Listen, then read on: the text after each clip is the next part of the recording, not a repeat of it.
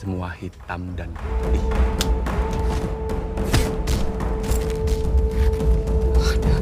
harapan buat kamu. Hey, hey, hey! Selamat bergabung kembali di channel BB69. Sobat BB69, pada episode kali ini sudah bergabung dengan saya, teman kongko BB69, yakni Mas Bram Herlambang. Apa kabar, Mas? Halo, apa kabar? Luar biasa baik mas kondisinya. Baik ya, nggak siap ya tiba-tiba kok pembuka udah dikenalin ya. Biasanya kan ada pembuka-pembuka yang lain gitu panjang. Lu tadi, uh, kok udah dikenalin langsung gelagapan. Oh iya iya agak kaget. Tadi ambil ambil nulis kan, tiba-tiba oh udah udah masuk nih. Iya, soalnya saya ngomong pakai kayak gini karena melihat Anda sedang menulis, jadi saya langsung aja. Sengaja, sengaja. Itu taktik. Nembak nembak rekannya lagi nggak siap. Iya. Oke. Nah, kemarin kan kita baru uh, istilahnya baru menghadiri apa special screening daripada sebuah film yang Benar. terbaru Indonesia yang berjudul Preman. Ini disutradarai oleh Mas Randolph Saini. Gimana nih, Mas? Uh, abis nonton film ini, apa nih yang pengalaman yang didapat?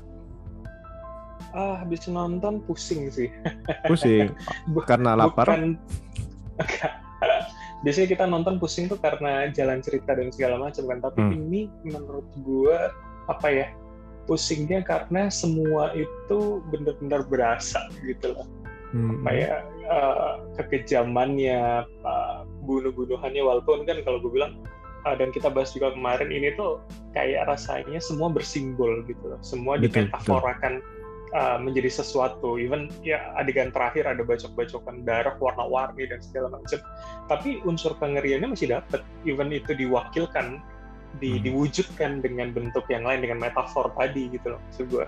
Jadi pusing uh, jir kalau kalau gue boleh mengumpat ini keren banget maksudnya full full dari awal sampai akhir membuat kita kayak dimasukin terus gitu loh apa message dari si film gitu sih mas Setuju, setuju.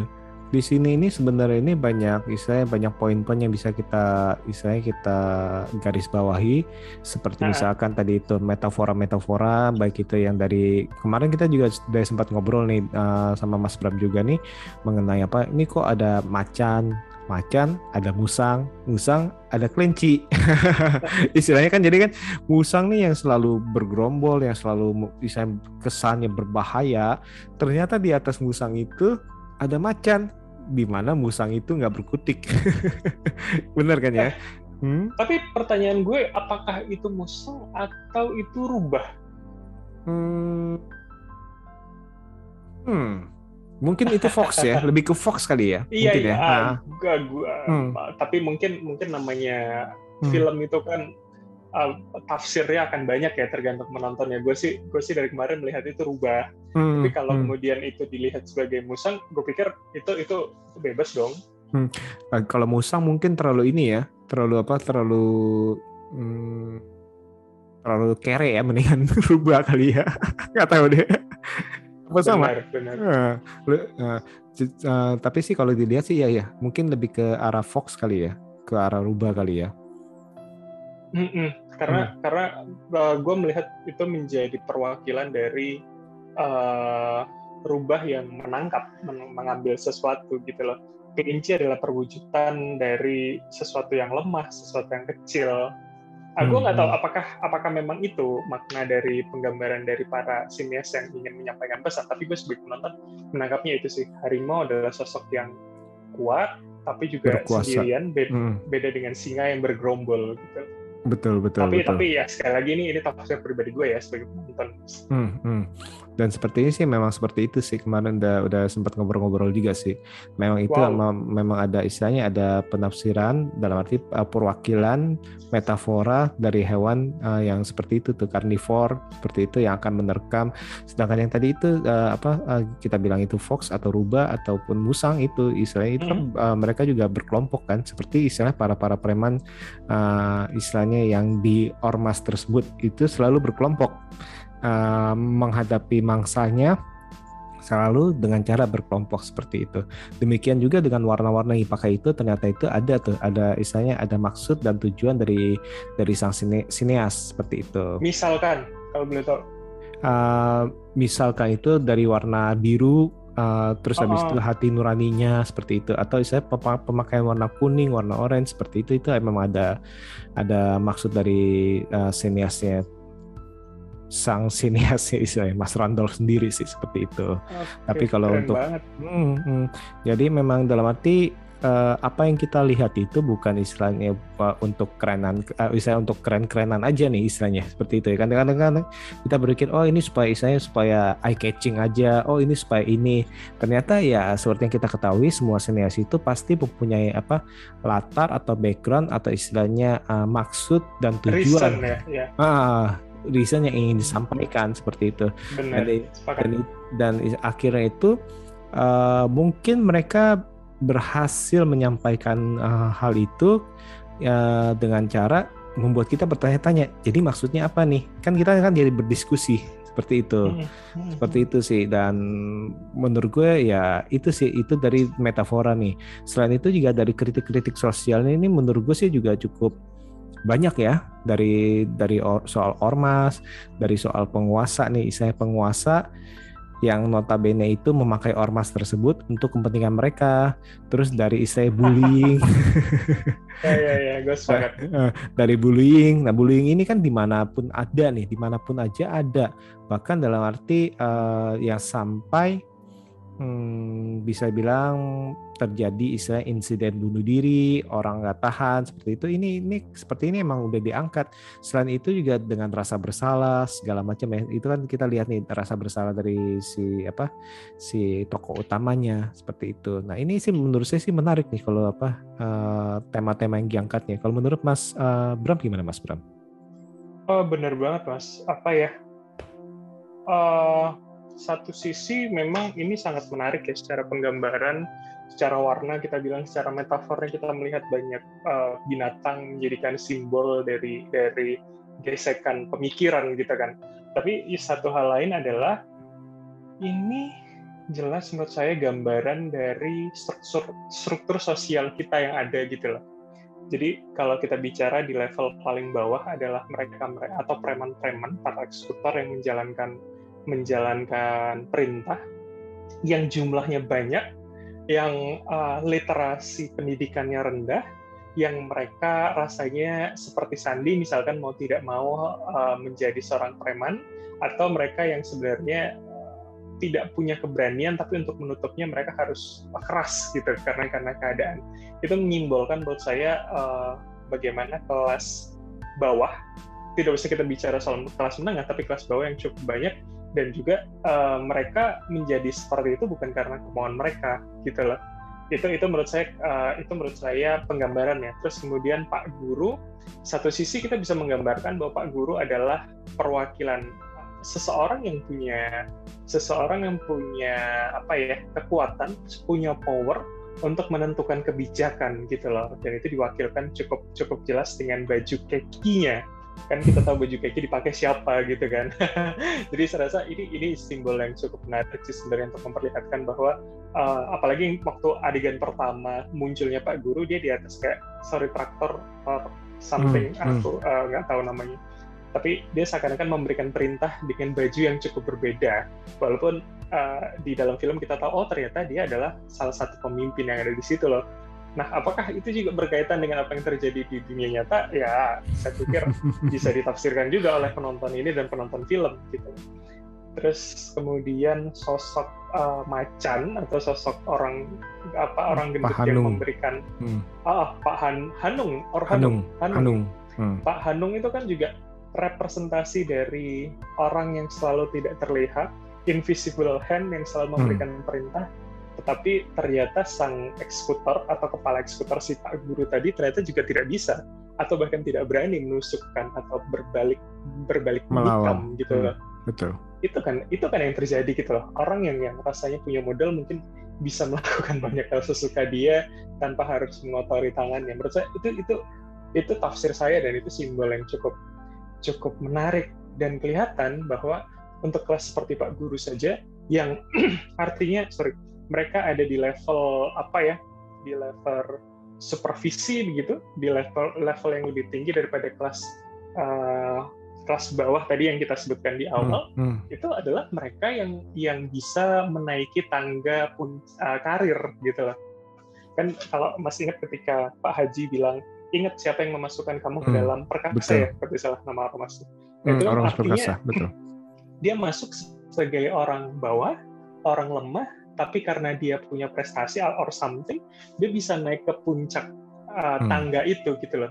Tapi di atasnya lagi ternyata ada ada ada kelompok semu yang mengendalikan semuanya gitu loh. Bahkan uh, bahkan akhirnya mementahkan konsep bahwa seseorang itu bisa naik level loh dengan kerja keras. Tapi lupa di atasnya masih ada para yang punya modal. Jadi hmm seakan-akan kayak berarti kita misalnya kerja di sebuah perusahaan, lo akan mungkin bisa jadi direktur atau uh, di level itu, tapi lo tidak akan bisa jadi komisaris misalkan. Ini kan maksud saya itu perlambangan yang cukup cukup cukup terasa gitu loh dari sebuah struktur sosial yang ada jumlahnya sedikit yang paling atas pemilik modal atau yang memberikan perintah eksekutor akan juga lebih uh, sedikit lagi dengan orang-orang terpilih yang rasanya mungkin bisa dari kalangan bawah, yang kalangan bawah lebih banyak, tapi mereka cuma sekedar eksekutor, bukan pemilik modal, bukan seorang yang bisa menentukan hidupnya akan ke mana. Gitu. Jadi menurut saya ini ini full full makna, full full kritik sosial sih menurut saya. Hmm.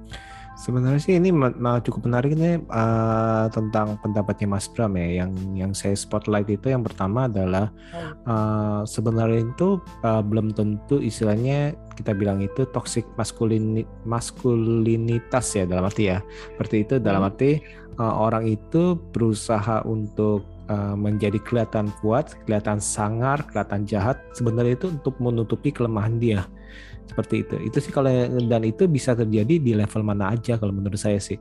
Dan uh, apa uh, ini yang digambarkan di para para preman nih terutama si saya si bang bang segala yang bang bang ternyata itu dia punya masalah masalah istilahnya semaskulin maskulinnya si bambang ternyata dia mempunyai tanda kutip permasalahan tanda kutip keperkasaannya Ingat kan ya? Nah, maksud saya seperti itu tuh. Nah, mungkin ini dalam arti ini juga untuk menggelitik atau saya uh, menyindir bahwa uh, sering kali ini uh, orang-orang ter, yang terlihat isanya uh, ingin kuat, istilahnya ingin perkasa, ingin istilahnya uh, memakai kekerasan, itu sebenarnya itu ada untuk menutupi kelemahan atau ketakutan mereka nih yang yang yang terdalam nih seperti itu sih. Terus berikutnya itu uh, yang saya agak masih agak uh, menjadi pertanyaan adalah uh, mengenai Pak Guru nih. Oke, kalau tadi kan Mas uh, Mas kan bilang nih uh, Pak Guru ini bisa naik nih mungkin karena prestasi. Kalau saya yeah. mungkin nih kalau saya pribadi ini mungkin Pak Guru ini bisa naik karena sesuai dengan kepentingan daripada atasannya. Ini bisa nih, sedangkan kalau Pak Haji uh, si Pak Haji itu itu tidak bisa dikontrol untuk digunakan. Jadi akhirnya mungkin aja nih Pak Haji akhirnya digantikan oleh si Pak Guru. Ini kalau kalau kalau yang saya tangkap seperti itu nih.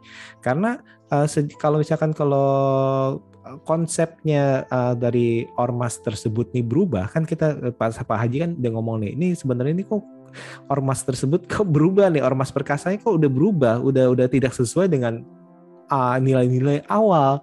Nah kalau begitu kan uh, mungkin aja nih ormas itu tetap bertahan nih perkasa ini tetap bertahan karena nilai-nilai yang dibawa sekarang ini adalah nilai-nilai yang diinginkan oleh sang penguasanya itu kalau kalau nggak sesuai dengan sang penguasa pasti uh, pemimpin yang baru akan dicopot dibuang digantikan pemimpin hmm. yang sesuai. Benar gimana Mas? Setuju gak dengan pendapat uh, saya?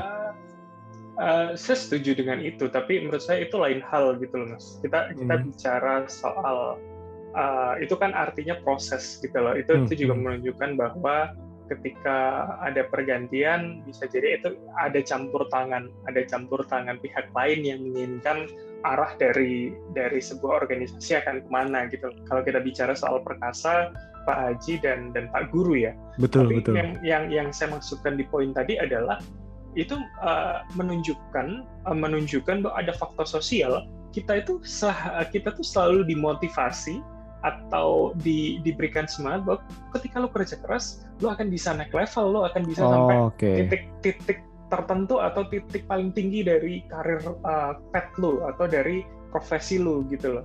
Tapi lo lupa bahwa uh, itu tuh semua semu ketika ada orang, ada pihak uh, di, di atas yang yang punya modal, yang bisa menentukan semuanya gitu loh. Yang kayak gue bilang tadi bahwa mungkin di sebuah perusahaan lo akan bisa jadi direktur, tapi untuk menjadi komisaris itu lain hal.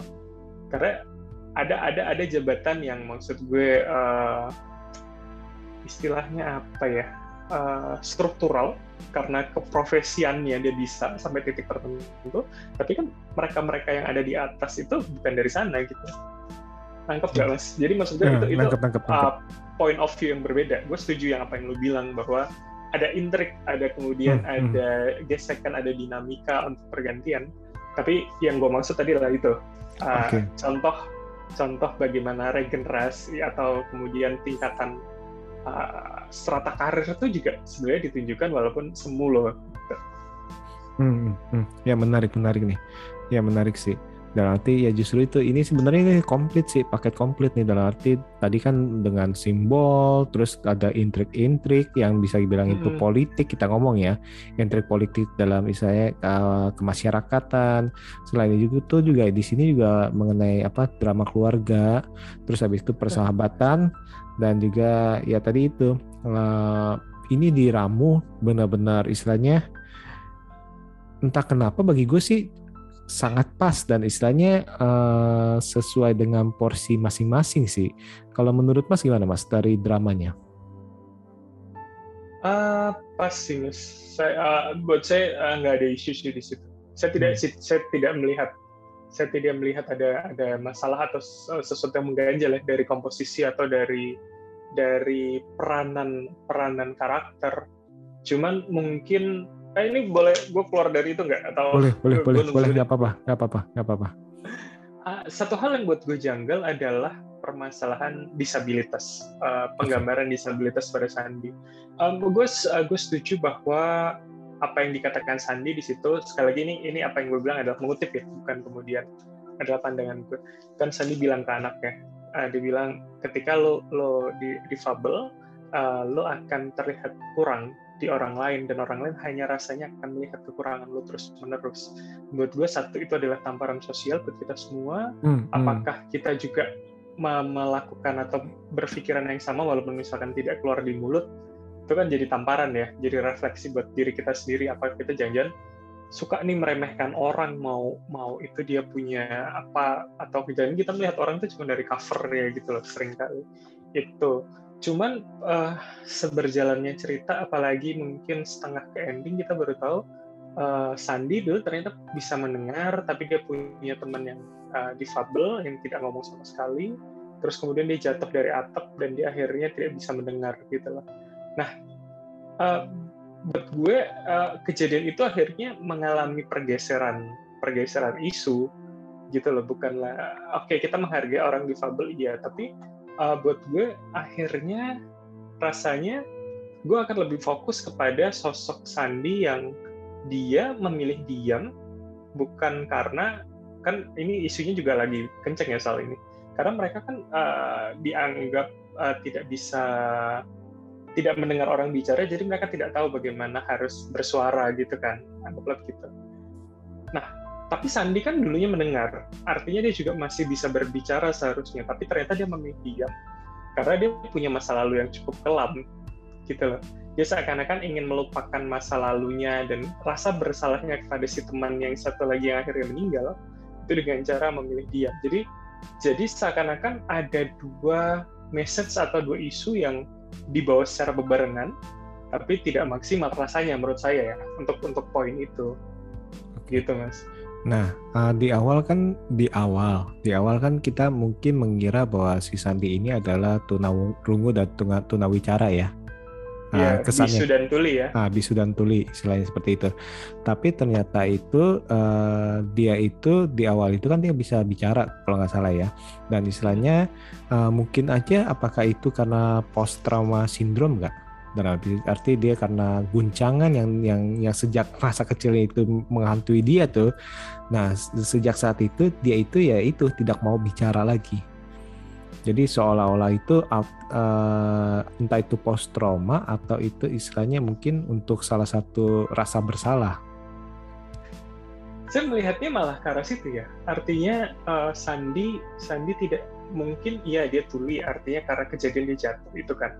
Tapi kemudian dia tidak mau bicara dan memilih saya tidak menggunakan kata bisu ya karena kalau bisu hmm, kan hmm, rasanya hmm, hmm. itu adalah dari lahir gitu. Betul tapi dia ternyata rasanya tidak memilih untuk berbicara dan mengeluarkan suara itu adalah bentuk dari post trauma syndrome tadi kalau mas sebutkan gitu loh hmm. itu ternyata karena satu dia melihat bulian temannya yang terlalu keras dia ternyata seorang yang seorang yang tidak tidak berani mengambil tindakan kali ya bukan pengecut betul ya. betul orang yang selalu eh kayaknya enggak deh eh kayaknya enggak deh tapi akhirnya telat gitu loh sampai akhirnya temannya meninggal dia baru sadar tapi di satu sisi dia juga terkena dampak yaitu dia tuli.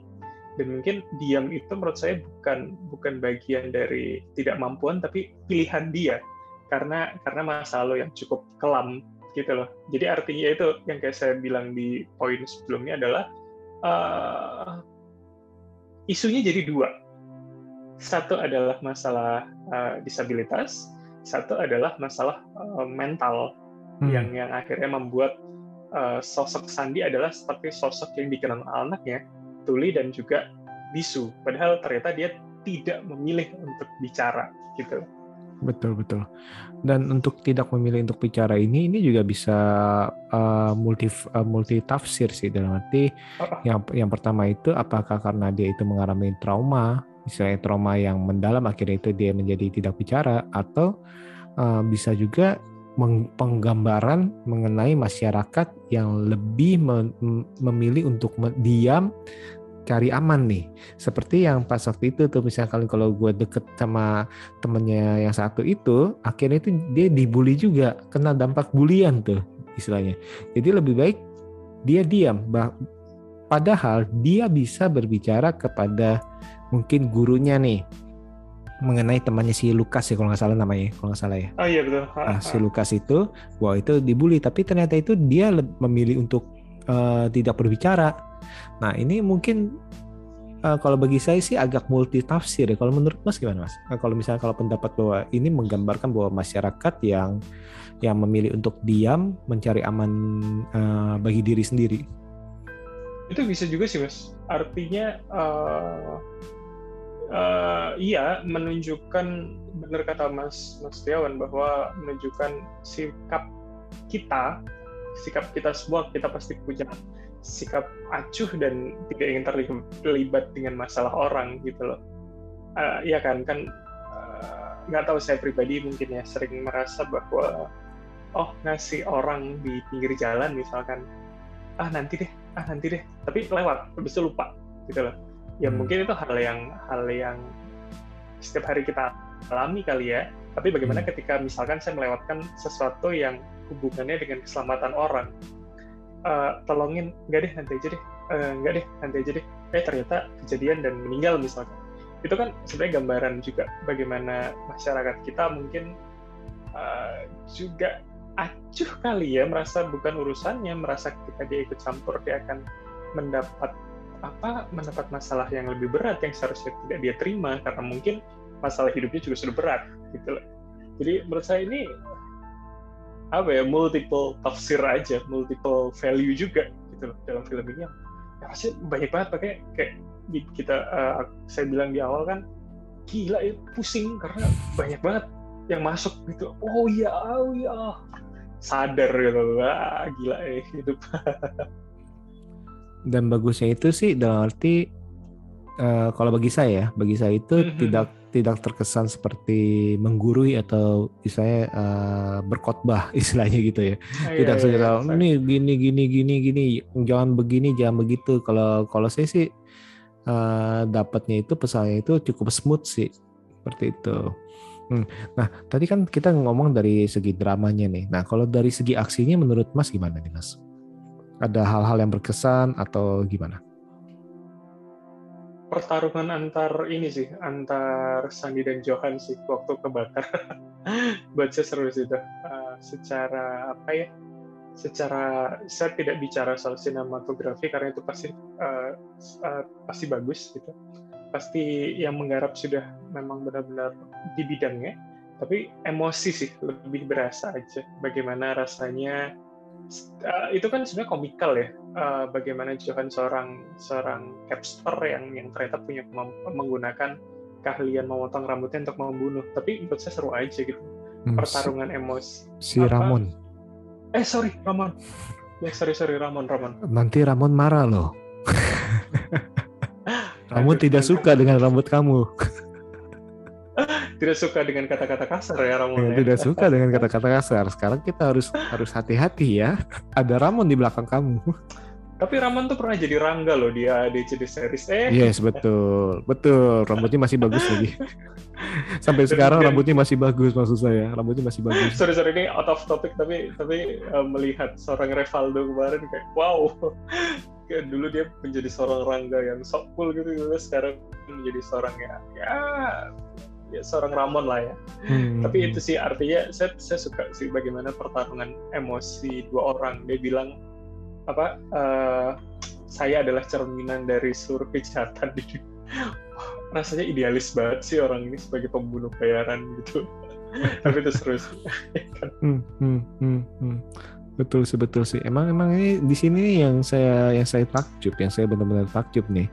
Uh, Mas Randolph ini istilahnya bisa membawa uh, semua karakter yang ada uh, kepada kas yang ada itu dan semuanya itu menyatu Pas, ya. ya. Ah menyatu. Saya saya juga uh. ada berarti uh, salut sih. Memang uh, waktu itu kan saya sempat bicara sama Mas uh, Randolph dan dan para kas istilahnya, ya caranya seperti itu. Berarti uh, ini Mas Randolph udah memil, uh, udah udah menulis naskah, udah menulis saya karakter-karakter dan akhirnya itu mereka itu uh, bertemu one on one dan saya mendalami nih misalnya uh, dengan Mas Kiki, dengan Mas Riva dan lain-lain itu dia akan mendalami dan akhirnya itu akan mengulik nih saya mengulik dari karakter itu yang pasnya itu di pemainnya itu seperti apa. Dan ya akhirnya wah sih menurut saya sih dan benar-benar semuanya ya dalam arti entah kenapa ya bahkan si apa uh, si Sandi kecil si Farel Akbar itu pun aktingnya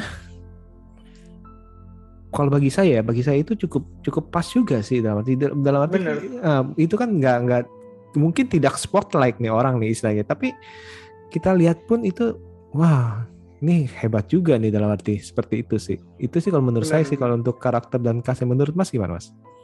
Uh, pasti uh, terkait dengan Sandi kecil saya juga suka ini sorry ya uh, saya sambungin hmm. Uh, hmm. Hmm. salah satu hal dari Sandi kecil yang juga membuat saya tertarik adalah ending scene ya ketika hmm. ketika hmm. rasanya Sandi kecil bertemu dengan Lukas ya yang kita hmm. sebutkan tadi mereka habis dipukul mereka akhirnya ber, ber, berkelahi uh, ber apa namanya gulat seperti yang ada di majalah yang disukain oleh si Lukas itu tuh mengingatkan saya pada ending scene-nya Gi hmm. Gi-nya Mas Riri Riza di tahun 2006 atau something hmm, Nikola uh, Saputra uh, itu kan uh, seorang yang ditokohkan di situ Suhobi meninggal dan afterlife-nya seakan-akan digambarkan dia bertemu dengan teman kecilnya namanya hmm, Han gitu betul. dan mereka bermain bersama lagi jadi itu buat saya kayak recall memory aja apakah jangan-jangan afterlife kita akan akan diingatkan dengan banyak memori-memori yang jadi kita udah lupa nih ya gue hmm, temen hmm. gue siapa S SD SMP atau yang hmm. yang lain gitu tapi itu menarik penggambaran apa ya seakan-akan uh, Sandi kan merasa sangat merasa sangat bersalah kali ya akhirnya dia memilih diam karena kematian Lukas. Seakan-akan dia menembus kesalahannya dan sudah berdamai dengan masalahnya setelah afterlife dan ketemu dengan sosok Lukas di alam sana gitu. Jadi itu itu seru sih menurut saya penggambarannya hmm, dan di salah satu adegan kan dia kan apa bermimpi bahwa dia mukulin kelinci ya Telawati ya dan itu ternyata itu penggambaran tentang masa lalunya dia nah nanti dia sempat menjadi ya itu wah jangan menangis mas oh enggak, enggak, enggak. Ini ini tertawa enggak. iya iya iya. Nah seperti itu sih dan benar sih kata Mas ini nah apa uh, ya ini wah sih dalam arti benar-benar dahsyat sih menurut saya sih. Nah kalau kembali lagi ke karakter nih uh, atau kita bilang cast nih, yang paling berkesan di hati siapa nih? Ramon sih. Ramon. kenapa kenapa? Ah nggak apa-apa. Uh, lucu aja. Tapi kan penggambaran seorang pembunuh bayaran atau assassin itu menurut saya begitu kan. Uh, hmm dia tidak terlihat mencolok di kehidupannya, dia seorang ahli dari sesuatu, misalkan, dia tidak orang-orang sekitarnya tidak akan tahu kalau dia adalah seorang uh, pembunuh bayaran. Rasanya sangat kontras gitu loh. Uh, jati diri dia dengan uh, lakon keseharian yang dia lakukan. Nah, Ramon kan cukup mewakili itu. Bagaimana hmm. dia diremehkan oleh Bam, Bam, Bam, Bambang Beng Beng. Beng. Bang Bang. Bang Bang kayak lagunya itu siapa tuh Bang Bang itu siapa? Jesse J. Jesse, J. J yang ber Ariana Grande. Bertiga. uh, apa ya Bang Bang kan cukup cukup cukup meremehkan gitu loh bahkan dengan sindiran-sindiran seksis buat saya. Hmm. Uh, ya itulah pokoknya. Terus kemudian apa ya? Ya mensosokkan bahwa ya lu nggak bisa melihat orang dari dari covernya doang karena setiap orang ternyata punya sisi yang sama punya sisi gelap punya sisi bertahan hidup berarti kan kayak gitu. Jadi jadi menarik sih sosok sosok uh, Ramon dan cukup idealis sebagai pembunuh bayaran yang kita sebutkan tadi. Betul betul betul betul. Dan uh, seorang yang pintar. Iya benar benar benar. Ya, dan satu lagi kalau ngomongin bembeng sorry mungkin tadi lupa Bembeng itu adalah uh, menurut saya perwakilan orang-orang yang memang uh, merasa kalah, merasa tidak punya bekal yang cukup secara kemampuan, itu biasanya memang akan menyerang orang dengan rasanya personal atau dengan apa yang terlihat gitu loh. Ya iya, iya betul betul betul betul. Dia betul. dia meremeh dia meremehkan Ramon kan dengan oh kamu tuh pakai gunting apa segala macam kamu kemayu lah segala macam iya iya seksis hmm. ya hmm, apa betul ya. betul uh, hmm. uh, rundungan perundungannya itu kan seksis gitu loh tapi kan betul. itu yang bisa dilakukan orang yang yang dia tidak punya sesuatu yang bisa dia jadikan senjata untuk misalkan dia adu argumen gitu loh hmm, hmm. sampai akhirnya Ramon menusuk lehernya menurut saya itulah ya sekali lagi itu itu itu itu gambaran bagaimana orang uh, mungkin ada orang yang seperti itu gitu loh. Ya bilang uh, gila sini ini. Banget sih. Metafor banget sih banyak hal di sini. Hmm, hmm, hmm. betul betul betul. Nah ini sih sebenarnya sih hmm, ada satu yang masih saya uh, pertanyakan sih berpikir mengenai Pak Guru ya. Kenapa sampai akhir itu dia masih merasa dia itu orang baik ya itu sih yang masih saya masih masih saya bingung sih. Apa itu sebagai istilahnya cuman hanya sebagai istilahnya mencari belas kasih bahwa saya ini orang baik saya ini orang baik atau dia itu merasa dirinya sebenarnya orang baik? Nah itu sih yang masih masih saya bertanya sih. Kalau Mas Bram gimana Mas? Kalau melihat bukannya, tapi bukannya setiap orang merasa dirinya baik di versinya dia artinya setiap orang akan selalu menjadi peran protagonis dalam ceritanya dia. Hmm, hmm, betul betul. Uh, ya paling gampang kenapa kemudian seorang Cruella atau atau siapa mas Angelina Jolie itu? Si uh, Maleficent. Maleficent, Maleficent. Maleficent. Itu, itu kemudian bisa disosokkan baik gitu loh. Ya kan karena karena sebenarnya memang uh, oke okay, itu di luar pembahasan ini ya tapi sedikit saja saya pengen menyinggung bahwa ya pengen disosokkan semua orang punya sisi baik dan sisi jahat dan setiap orang akan merasa apa yang dia lakukan adalah yang terbaik dan dan itu adalah sesuatu yang benar. Betul betul uh, betul ya, betul. Iya kak. Itu hmm, itu hmm, tafsir hmm, saya sekali lagi sebagai penonton ya. Tapi artinya uh, oke okay, si A misalkan melakukan uh, menghabisi seseorang gitu. Mungkin menurut orang ya kita semua akan meng- mengutuk uh, mengutuk tindakan-tindakan seperti itu. Tapi buat dia itu adalah sesuatu yang benar. Bagaimana seorang bagaimana seorang Thanos misalkan menjentikan jari dan menghapuskan setengah populasi dari dari semesta karena dia menganggap bahwa itu adalah cara terbaik karena semesta sudah terlalu padat semua hmm. orang sudah berebut jadi rakus tapi dia punya nilai yang diperjuangkan gitu loh hmm. dan dia menganggap dirinya benar walaupun kita semua mengutuk nggak bisa lo lo siapa yang memutuskan benar dan salah siapa yang memutuskan siapa yang pantas hidup dan tidak pantas gitu loh hmm. jadi hmm. jadi menurut gue sih it, uh, masih cukup masuk akal bahwa uh, seorang Pak Guru juga merasa bahwa dia orang baik. Ramon aja yang menganggap dirinya cermin dari semua kejahatan di hmm. dunia, menurut gue dia cukup idealis karena menurut dia uh, gue membunuh orang-orang yang jahat loh. Dia me me mensosokkan dirinya adalah Medusa, Medusa. gitu kan, hmm. Hmm. membunuh banyak dewa yang lain karena sebenarnya di, di cerita dia di ending dia sebelum kebakar kan dia bilang bahwa Medusa tuh nggak jahat, Medusa hmm. tuh disakitin dan dia membalas. Tapi hmm. sejarah mencatat, folklore mencatat, folklore menceritakan dia yang jahat dan dia yang salah. Hmm, hmm, hmm betul betul. Jadi se menurut saya semua semua pihak kita nggak kita tidak akhirnya membicarakan soal benar dan salah sosok uh, antagonis ya di banyak cerita misalkan. Tapi rasanya uh, mungkin mungkin itu bisa menjadi jawaban atau solusi yang yang saya terima gitu hmm. dari dari sosok-sosok yang mungkin seperti Pak Guru atau ya Pak Haji lah kali ya. Hmm, hmm, hmm, hmm, hmm. Ya setuju setuju. Ya menarik nih menarik nih. Ini memang yang tadi uh, dari awal kita ngomong ini nih film memang istilahnya akan menjadi bahan diskusi sih banyak sih dalam arti ya. dari segala hal sih. Dan inilah istilahnya Wah, bikin bikin nggak habis-habis lah dalam arti. Aduh, aduh, malam ini gue pusing lagi nih, aduh. Jangan-jangan nanti diskusi ini lebih panjang daripada filmnya. Kalau kita bedah satu-satu. Arti. Berapa lama? Oke. Langsung lihat jam. Langsung lihat jam. Oke, oke.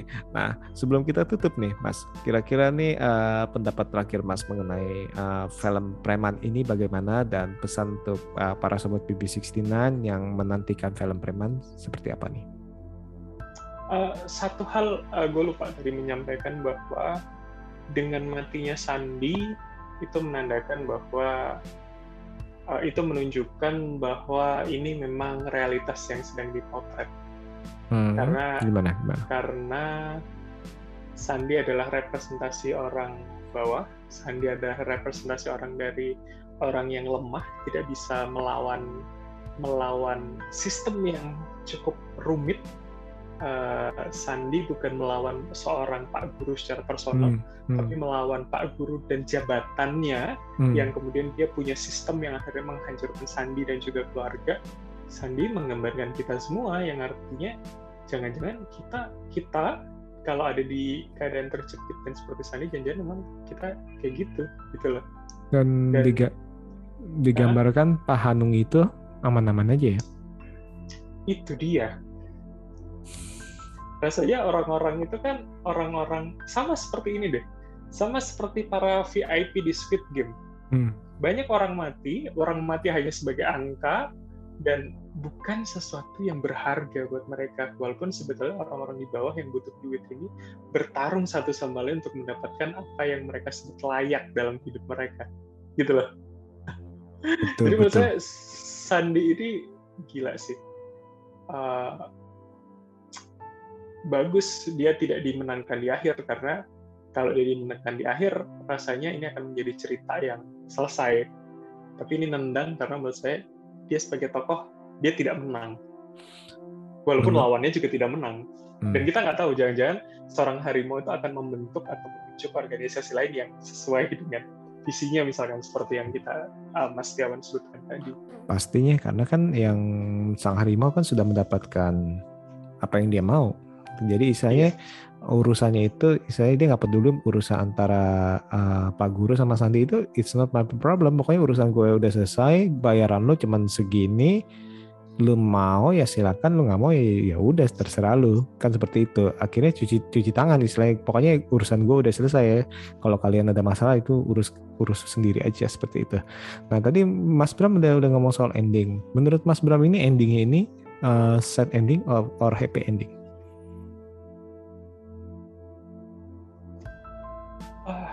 susah ya kalau kategorinya dua itu.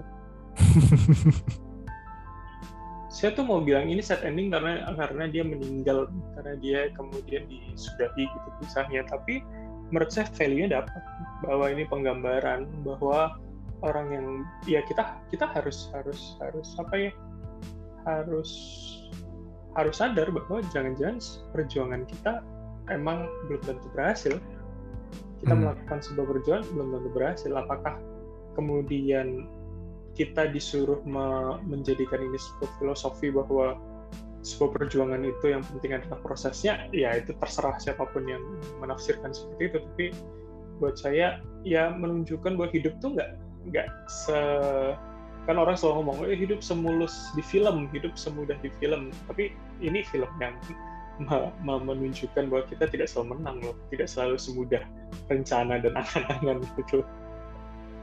Hmm, hmm, hmm. Okay, cukup okay. ini ya, cukup skeptik ya saya. hmm, enggak, enggak, enggak, enggak. Ya itu kan uh, cara pandang hidup, wow, realita. Wow.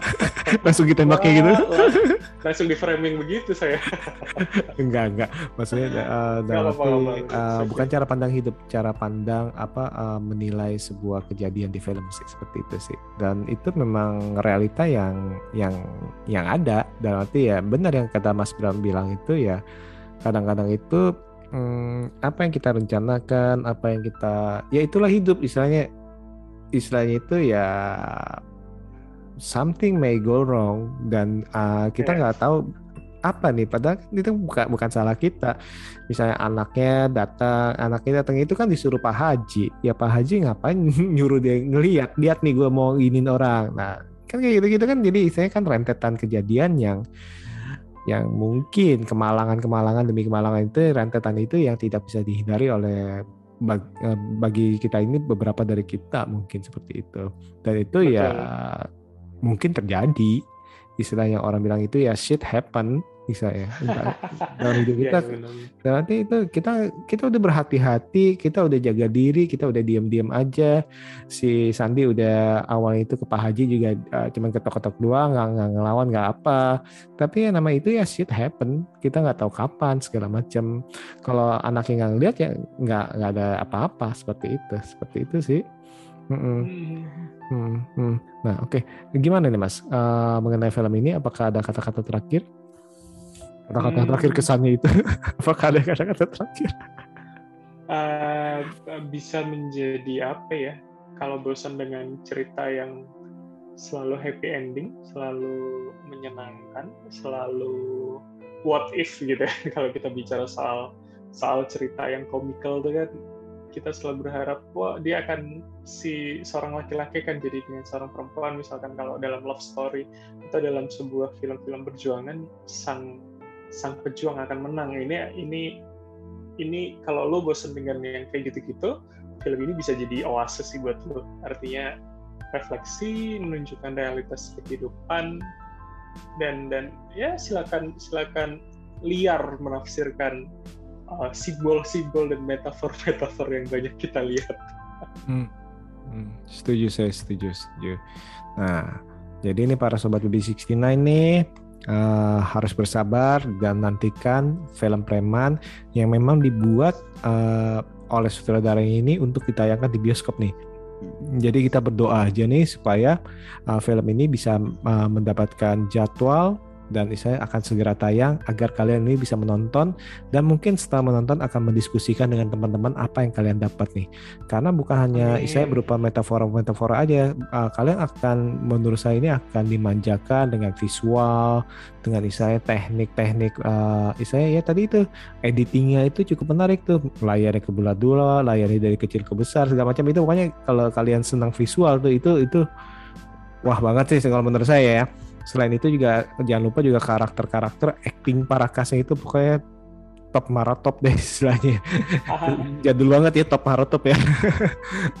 iya, Ah, tahun 2000 lah itu. tahun 2000 pas waktu masih SMP kita lo ngaku-ngaku SMP nah, selain itu ya eh, jangan lupa juga mengenai eh, apa scoring musik scoring itu yang kalian juga akan tertegun sih kalau saya sih sangat-sangat menyukai musik scoring di film ini karena istilahnya benar-benar eh, menggambarkan apa yang sedang terjadi di film ini jadi jangan lupa tonton film ini bila eh, sudah main di bioskop kesayangan ataupun bioskop terdekat di kota Anda.